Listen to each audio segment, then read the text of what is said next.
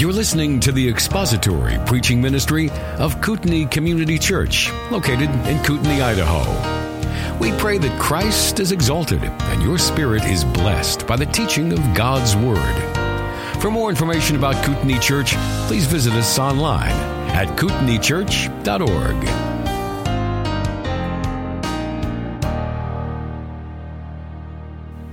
I was having a conversation this last week with somebody after last week's sermon, and they said that sometimes they feel a bit sorry for the Old Testament saints in, in what they encountered and what they knew about God and how they experienced God compared to the richness and the fullness that we enjoy as New Testament saints. And there was certainly something to that. What they understood was limited compared to ours. The revelation that they had was less than what we enjoy. And the truth that they had available to them was less than what we have available to us. And that is true. When we think about the richness, when we think about the richness of what we have in Jesus Christ, and we compare that with the limited understanding of Old Testament saints and, and how they related to God, we can only be thankful that we do not live under that Old Testament dispensation.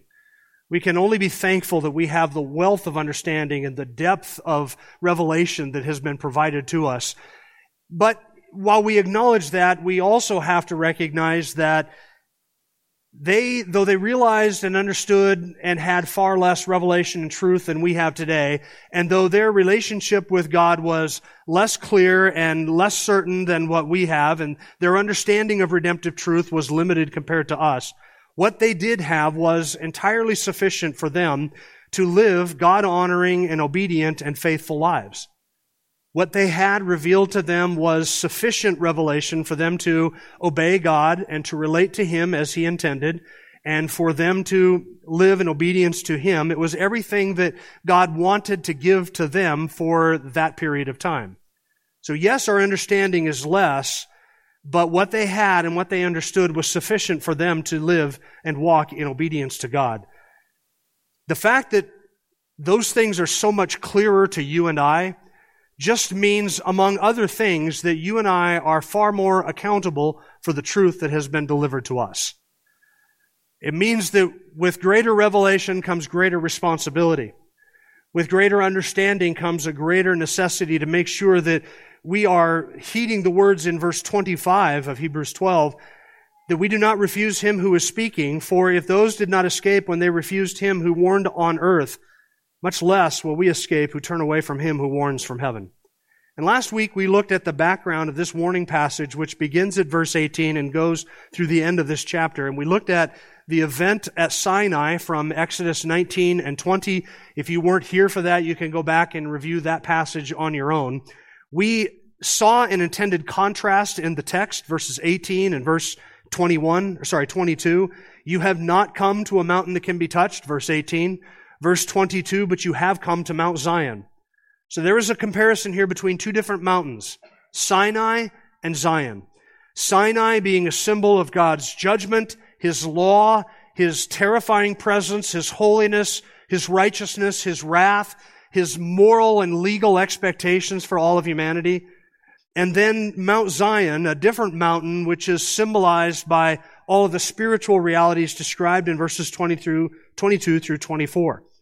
The difference between these two mountains is that we have gone from Sinai, trembling before God's law, to Zion, rejoicing in His holy presence, because of a third mountain, Calvary, which stands in the middle of those, which takes away the demands of the law and atones for our guilt before God's law so that we can be brought into His presence, having our sins forgiven, and that we can enjoy His presence forever and ever with the saints on Mount Zion.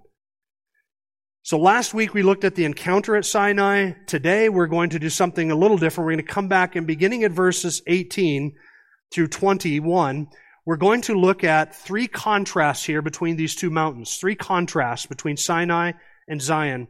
And then starting next week, we're going to go through verses 22 through 24, and we're going to look at those seven blessings that are listed there.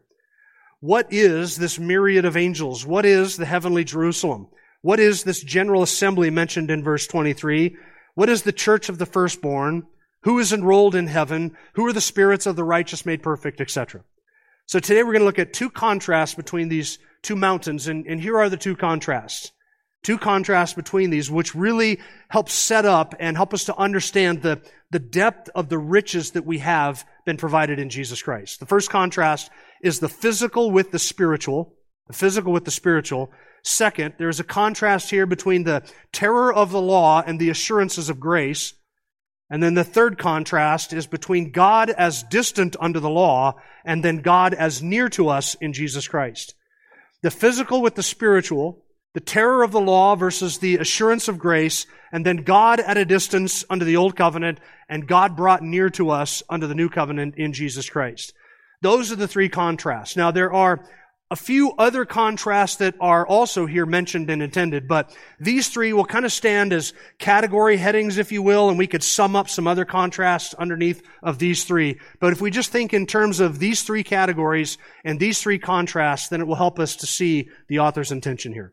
So let's begin first with the contrast between the physical with the spiritual. You'll notice in verse 18, if you have the NASB or a translation that does this for you, you'll notice in, in, in that verse, verse 18, that the words a mountain are in italics. For if you, for you have not come to a mountain that can be touched and to a blazing fire and to darkness and gloom and whirlwind. You'll notice if you have a translation that italicizes words that are not in the original text, that those words are italicized because the words for a mountain are not in the original text that, those italics indicate words that were added by the translator for the purpose of making something clear in the text. Something that is intended. Now, obviously the author does intend for us to understand a mountain in verse 18, since he describes that mountain down in verse 20. If even a beast touches the mountain, it will be stoned. And the description that he gives in verse 18, the blazing fire, the darkness, the gloom, the whirlwind, the blast of the trumpet, and the words with the command, etc., that all comes from Exodus chapter 19 and 20, which was at the scene of Mount Sinai. So the author has in mind a mountain in verse 19, and the authors translate it, you have not come to a mountain that can be touched. But again, the mountain is not mentioned in the original, so the sense is this, you have not come to that which can be touched. You have not come to the physical. You have not come to the tactile, the tangible, that which can be seen by sight, that which can be handled with the hands. That is not the covenant into which we have been brought. You have not come to that which is touchable. Instead, we've come to something that is untouchable, something that is intangible. In fact, that would be a good way of summarizing some of the other contrasts here, the earthly with the spiritual, or the earthly with the heavenly. Now there's no doubt that what the author intends here is Sinai, and Sinai was the place where they witnessed and, uh, they witnessed and experienced all of the phenomena that are described in verse 18. The whirlwind, the gloom, the darkness, the massive fire on top of that mountain, the trembling and the quaking of the land, that voice that made them terrified at Mount Sinai. They experienced all of that. Those were things which could be smelt, things that could be seen, things that could be felt, things that could be heard. Sinai was a very tangible experience, but you, in the new covenant, you have not come to the touchable. You have not been brought to that which can be physically grasped. All of the experiences at Sinai were sensory experiences. Sight, sound, feel, and smell. And then you contrast that with Zion and look down in verses 22 to 24. Which of these can you sense with any of your five senses? The city of the living God? Can you see that now? You can't see that now, have you? Can you? How about the myriad of angels? Do you see that? Can you touch that? What does an angel smell like? Do you know? Do angels have scent? You don't know that. The General Assembly. Those enrolled in heaven. How many of you have seen the roll that's going to be called up yonder when you're there? Anybody seen that? You haven't seen that? You haven't touched that? You haven't heard that voice? You haven't seen the spirits of the righteous made perfect. You have not seen Jesus. The eye of faith has beheld these things, but your physical eyes have not. And you haven't seen or smelt or felt the sprinkling of the blood. Those are all spiritual realities. Those are all spiritual things that are true of the reality into which we have been brought, things that are not available to our senses. So there are a number of contrasts, or a number of ways that we could describe this contrast. He is describing here the earthly with the heavenly. Sinai was a, a, earthly mountain. Zion is a heavenly mountain, or at least Mount Zion, which is a physical mountain on which Jerusalem is built. One of the mountains upon which the city of Jerusalem was built is a physical reality, but in scripture it stands for something beyond that. It stands for a spiritual reality. And that is really what he is contrasting here, the physical with the spiritual, or the earthly with the heavenly, the tangible with the intangible, the temporal, the temporary, or the temporary with the eternal. In other words, Sinai didn't last forever, did it? You, you can go to Sinai today, but you won't see the blazing fire and the smoke and hear the sound or any of that. That was all a, a temporal and a temporary experience, sensory experience. But Zion, the realities in verses 22 to 24, these are eternal. The blood sprinkled, which is better than the blood of Abel, signifies a, a spiritual and eternal reality, something that does not pass away. If your name is enrolled in heaven, that is an eternal thing that doesn't go away. Sinai vanished after a period of time. Not the mountain, but the tangible and tactile experiences of it vanished after a period of time. But the spiritual realities were listed in verses 22 to 24, those continue and those are eternal realities. He is contrasting the seen with the unseen. He is contrasting sight with faith.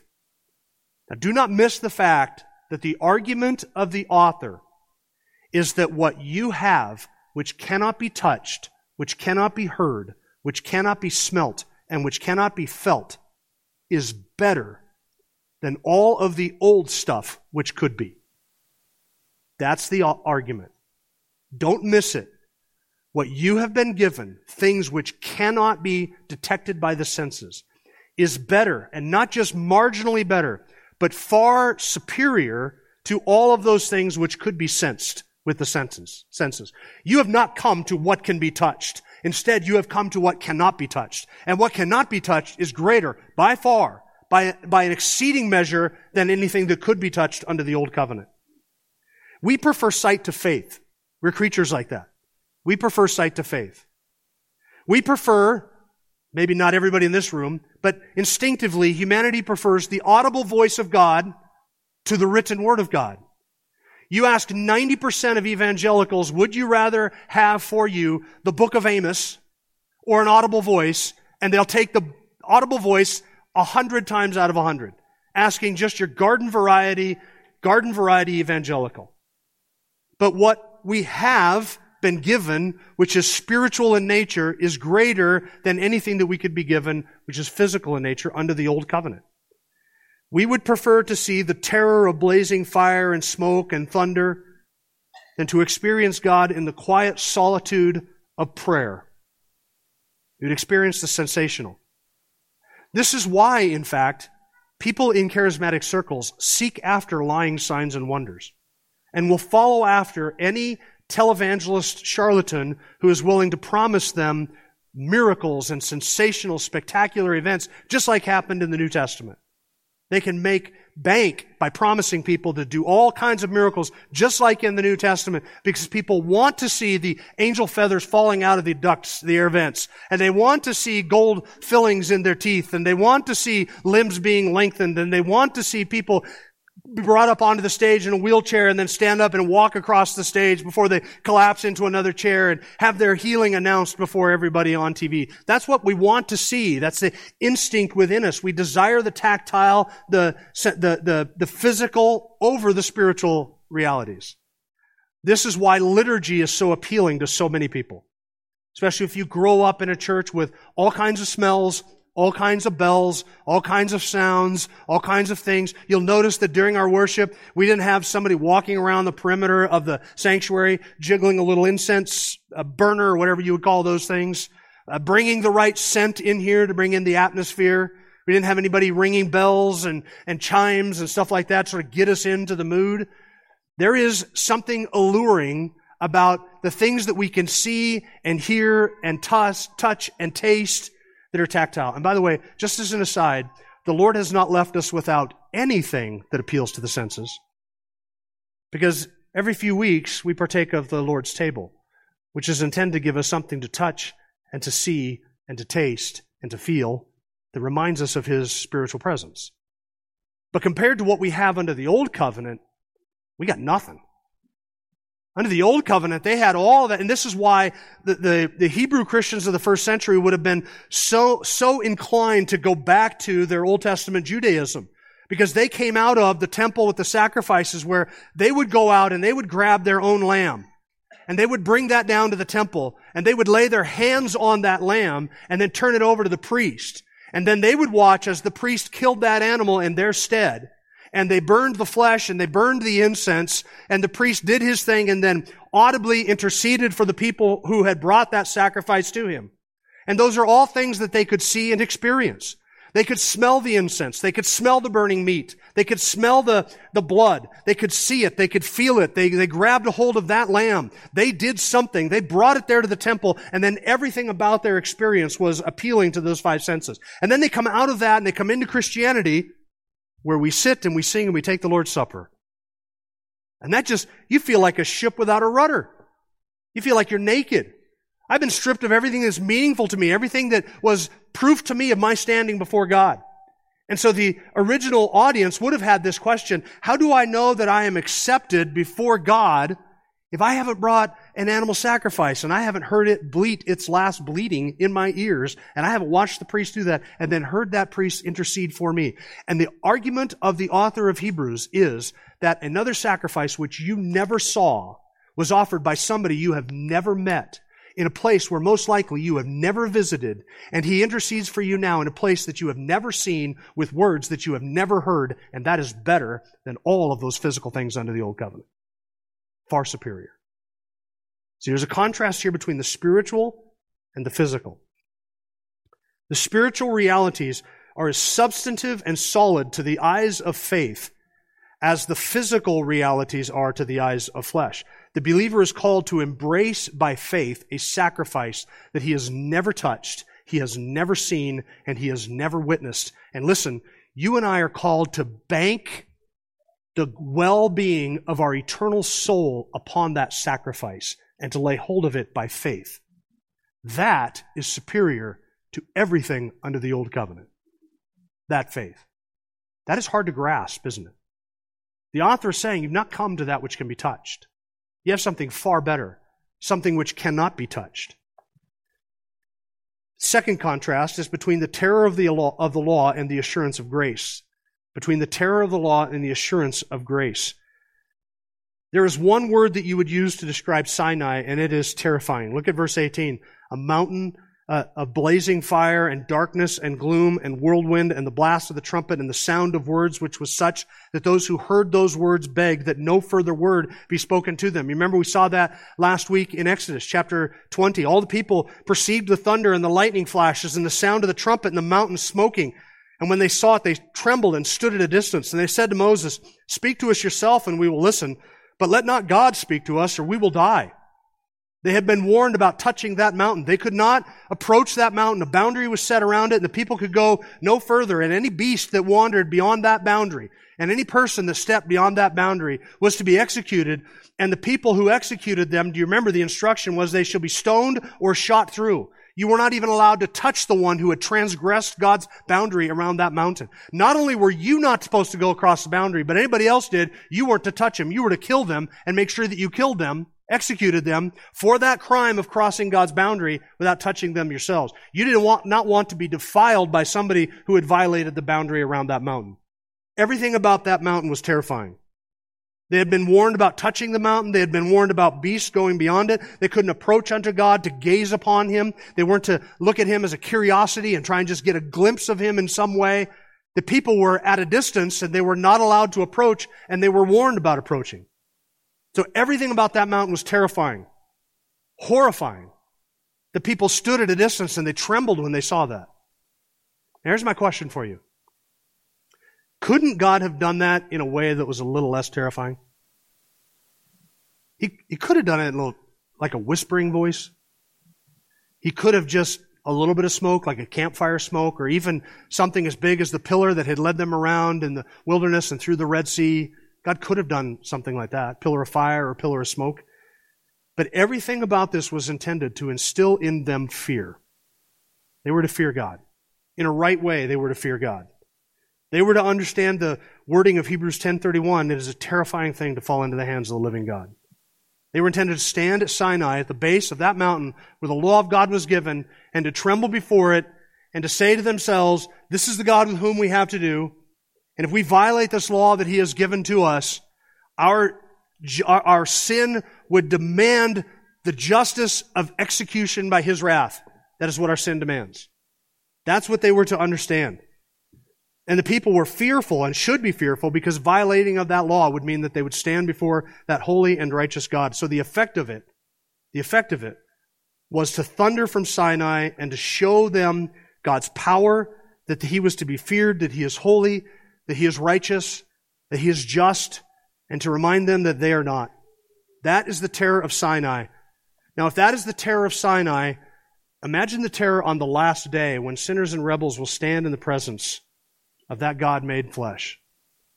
And they see his eyes of flaming fire, a sword in his mouth, and he come back, he comes back to judge and to wage war. What will be the terror of unredeemed sinners on that day? They will say, and they will use the wording of Revelation 6, they will say to the mountains and to the rocks, Fall on us and hide us from the presence of him who sits on the throne and from the wrath of the Lamb, for great day of his wrath has come, and who is able to stand? Revelation 19, he will come on a white horse, and he who sat on it is called faithful and true, and in righteousness he judges and makes war. Revelation 20, verse 11, Then I saw a great white throne, and him who sat upon it, from whose presence earth and heaven fled away, and no place was found for them. When sinners realize that they have to stand before the one whose name they have blasphemed, and whose grace they have spurned, and whose righteousness they have sinned against, and they are without a sacrifice, and they're without atonement, and all they have in the courtroom of God's justice is the judge and themselves and their guilty record with no payment for their sin, their terror will make Sinai look like a birthday party with a, a party clown. They will be so terrified and so horrified that they will be undone. Because Sinai is only a glimpse of the kind of judgment that is to come. People cried out for a mediator in the presence of Moses. They said, Let not the Lord speak to us, you speak to us. We'll take your words, but we cannot bear that voice. And so it will be on the day of judgment when Jesus Christ says the word, and all the dead, the great and the small, are raised and stand before him for that final judgment.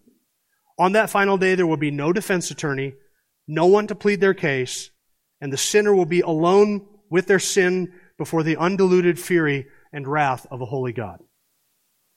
This is why, if you have never trusted Jesus Christ for salvation, you must turn from your sin and repent and believe upon him for salvation. For there is coming a day when he will judge the living and the dead, according to the gospel of Jesus Christ. And if you do not have a sin bearer on that day, you will stand there in his presence and give an account for every word you have spoken, every deed you have done, every thought you have ever considered.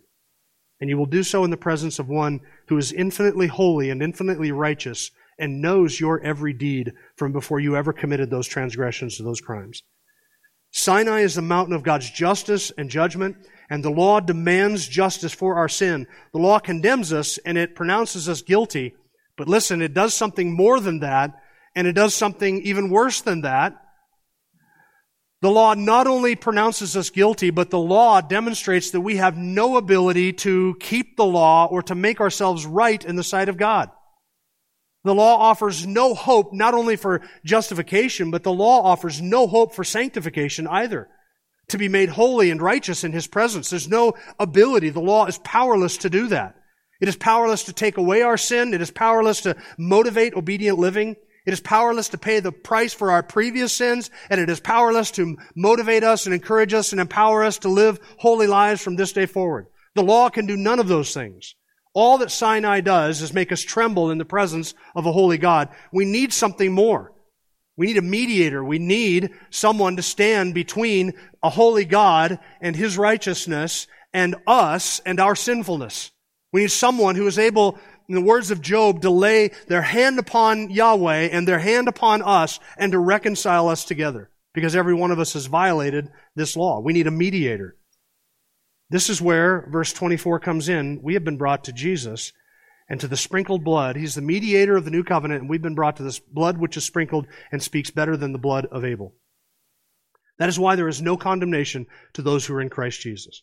All the weight of our sin is taken away in Jesus Christ, and we are brought to Mount Zion, and we are brought there by the sacrifice of that mediator, the Lord Jesus Christ, because of his righteousness. We needed somebody who was just to die in the place of the unjust, somebody who was righteous to stand in the stead of the unrighteous and to bear the wrath for all of their unrighteousness and then to provide for them his own righteousness. And this is what Jesus Christ has done in the gospel. And this is what justification is. It's the taking away of our sin and the giving us uh, uh, of his righteousness so that his perfect life is credited to our account and our sinful, rebellious, transgressive life is credited to his account. So he bears all of the wrath for our sin, gives us all of his righteousness, and this is all by grace.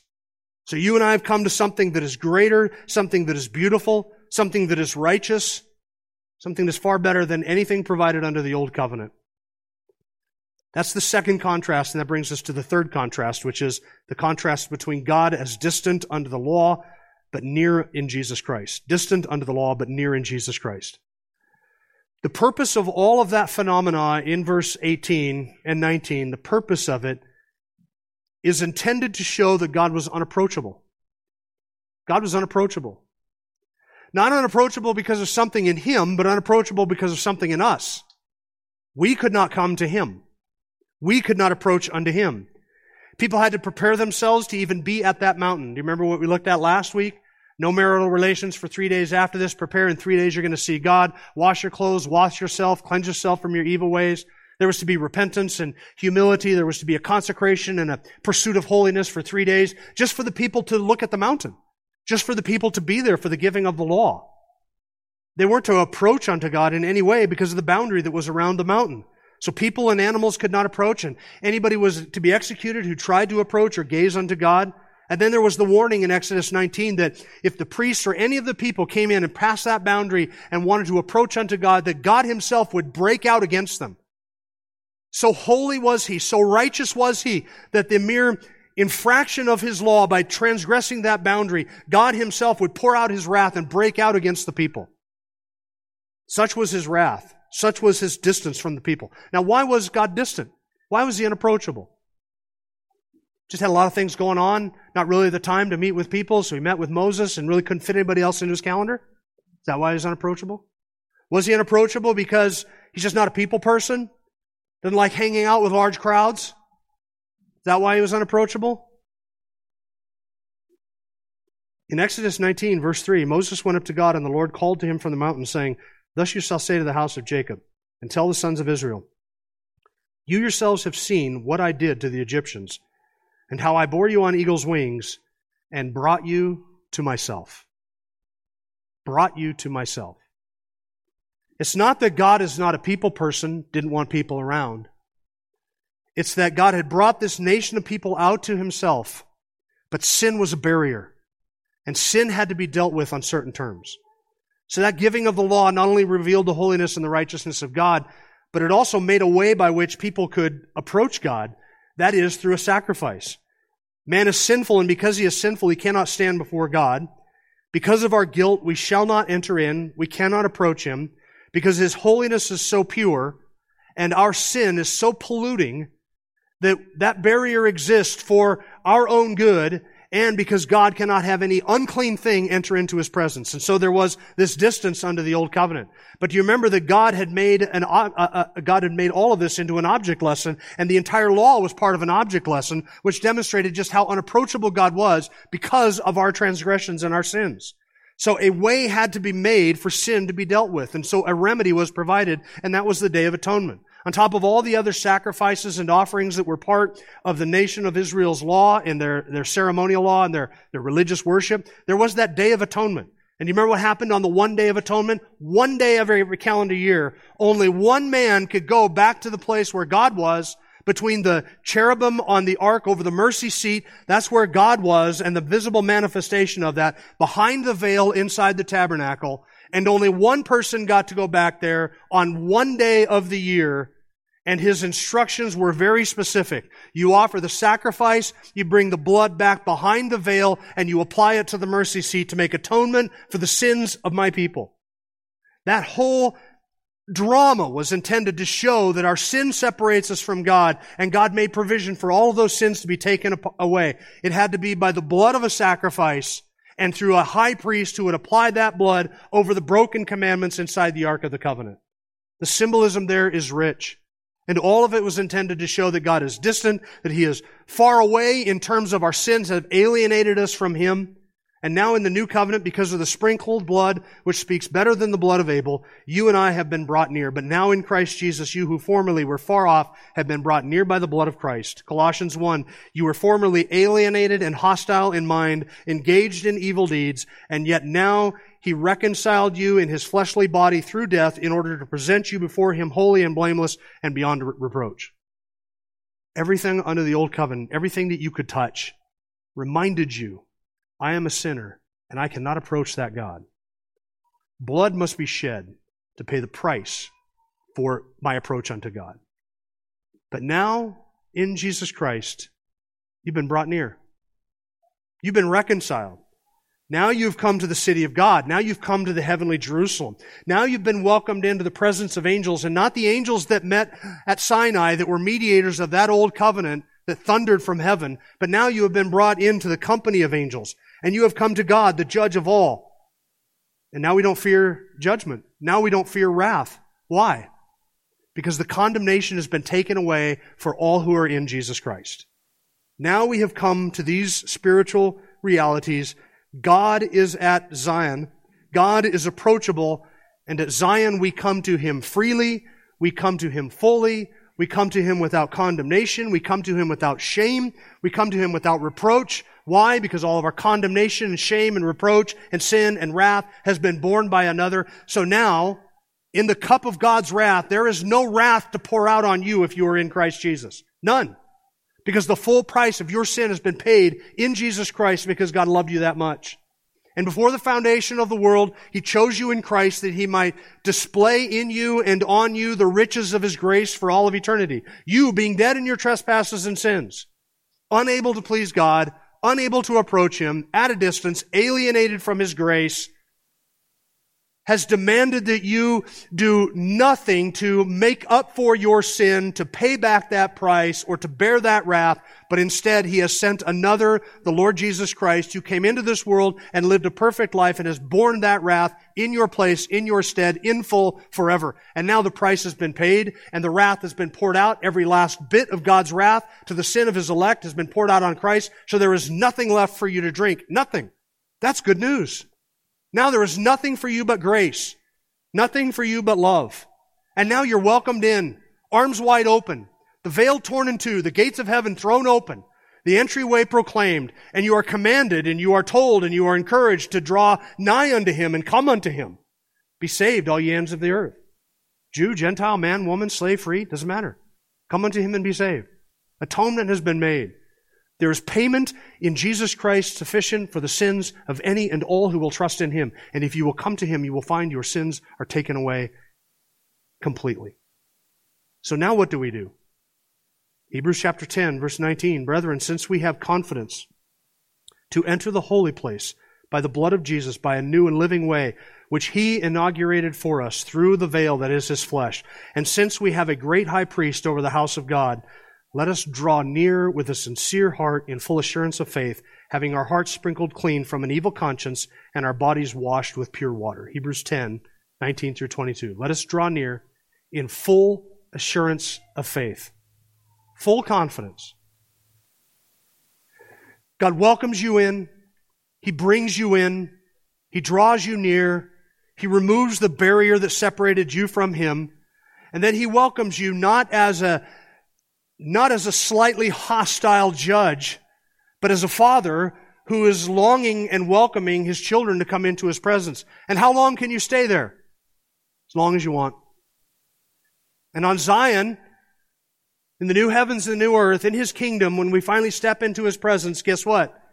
It's nothing but the unmitigated presence of God for all of eternity. It is nothing but endless joy it is nothing but perfect peace, perfect love, perfect fulfillment, without any thought at all to that which separated us from Him in the, in the beginning. That will never enter into His mind, in terms of his relationship with us. And we will remember all of our sin and the weight of it, and we will praise and honor and glorify him forever because he has taken it away. The riches in Jesus Christ, he has removed the terror of the law, and he has given us the assurance of grace. He has brought us near to God who once were far off, a God who was before, because of our sins, separated from us. That is the riches of what we have been given that we cannot touch. Is that better or worse than all the stuff you could touch? Far better. You haven't come to that which is touchable. you've come to something far greater, something which cannot be touched, something that is timeless, something that is eternal, and something that will last forever. Thank you for listening to the latest podcast from Kootenai Church. If you'd like to learn more about Kootenai Church or to donate to our church ministry, you can do so online by visiting kootenaichurch.org. We hope you enjoyed this podcast and pray you'll join us again next time. Once again, thank you for listening.